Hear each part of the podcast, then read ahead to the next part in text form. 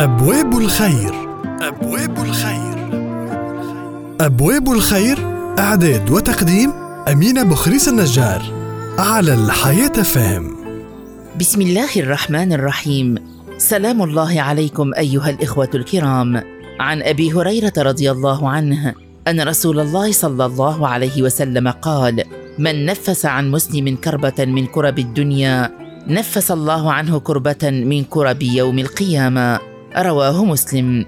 إن من أوكد حقوق الأخوة بين المسلمين وأولاها أن يحمل بعضهم عبء بعض وأن يبادروا إلى مساعدة بعضهم ما استطاعوا إلى ذلك سبيلا. فإذا حلت بمسلم نازلة من نوازل الدهر أو نائبة من نوائب الزمان أو اجتاحته جائحة في نفسه أو عرضه أو ماله كان من حقه على المسلم أن يمدوا له يد التكافل والمرحمة. وأن يقفوا بجانبه موازين له ومواسين ووجب عليهم ألا يتركوه فريسة للضياع أو الهلاك وغوائل الفقر والبؤس وأن يكونوا عونا له على اجتياز المحن والنجاة منها.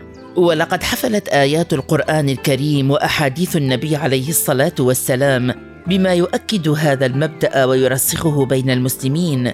قال تعالى بسم الله الرحمن الرحيم وافعلوا الخير لعلكم تفلحون. صدق الله العظيم.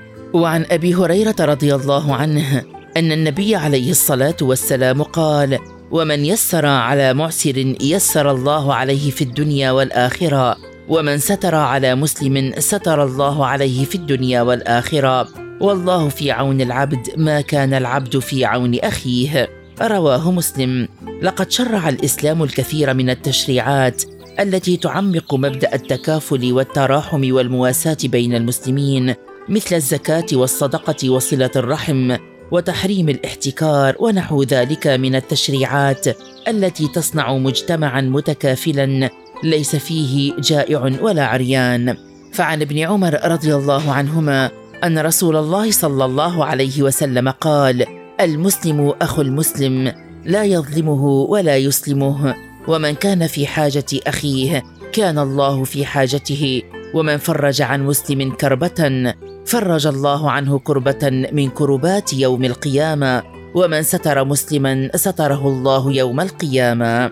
لقد قدم الأنصار نموذجا للتكافل والتراحم بين المسلمين. سيظل أعظم وأنبل ما عرفته الدنيا متمثلا فيما جادت به أخلاقهم الكريمة. وصنعته مواقفهم النبيلة مع إخوانهم المهاجرين يوم لاذوا بهم في المدينة المنورة مهاجرين في سبيل الله تاركين بمكة أموالهم وديارهم.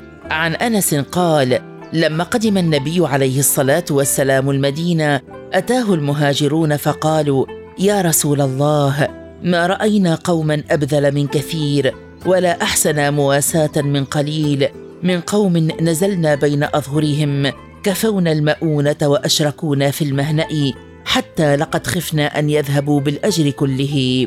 إن الاشتغال بقضاء حوائج المسلمين وإعانتهم لا يقوم بها إلا من امتلأ قلبه يقينا بما عند الله وطمع فيما وعد الله به من عباده المحسنين. فالجزاء من جنس العمل فمن فرج عن مسلم كربة من كرب الدنيا فرج الله عنه بها كربة من كرب يوم القيامة وإن كرب يوم القيامة لشديدة شاقة عسيرة تحبس على الناس أنفاسهم وتضيق عليهم صدورهم. جاء في وصف بعض تلك الكربات فيما حدثنا به رسولنا الكريم عليه الصلاة والسلام. ففي حديث المقداد بن أسود قال قال رسول الله عليه الصلاة والسلام تدنى الشمس يوم القيامة من الخلق حتى تكون منهم كمقدار ميل فيكون الناس على قدر أعمالهم في العرق.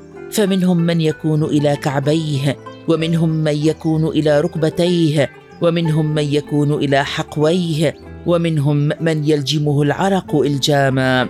قال وأشار رسول الله عليه الصلاة والسلام بيده إلى فيه اللهم يا عزيز يا جبار اجعل قلوبنا تخشع من تقواك واجعل عيوننا تدمع من خشياك واجعلنا من أهل التقوى والمغفرة. أبواب الخير. أبواب الخير. أبواب الخير إعداد وتقديم أمينة بخريس النجار على الحياة فهم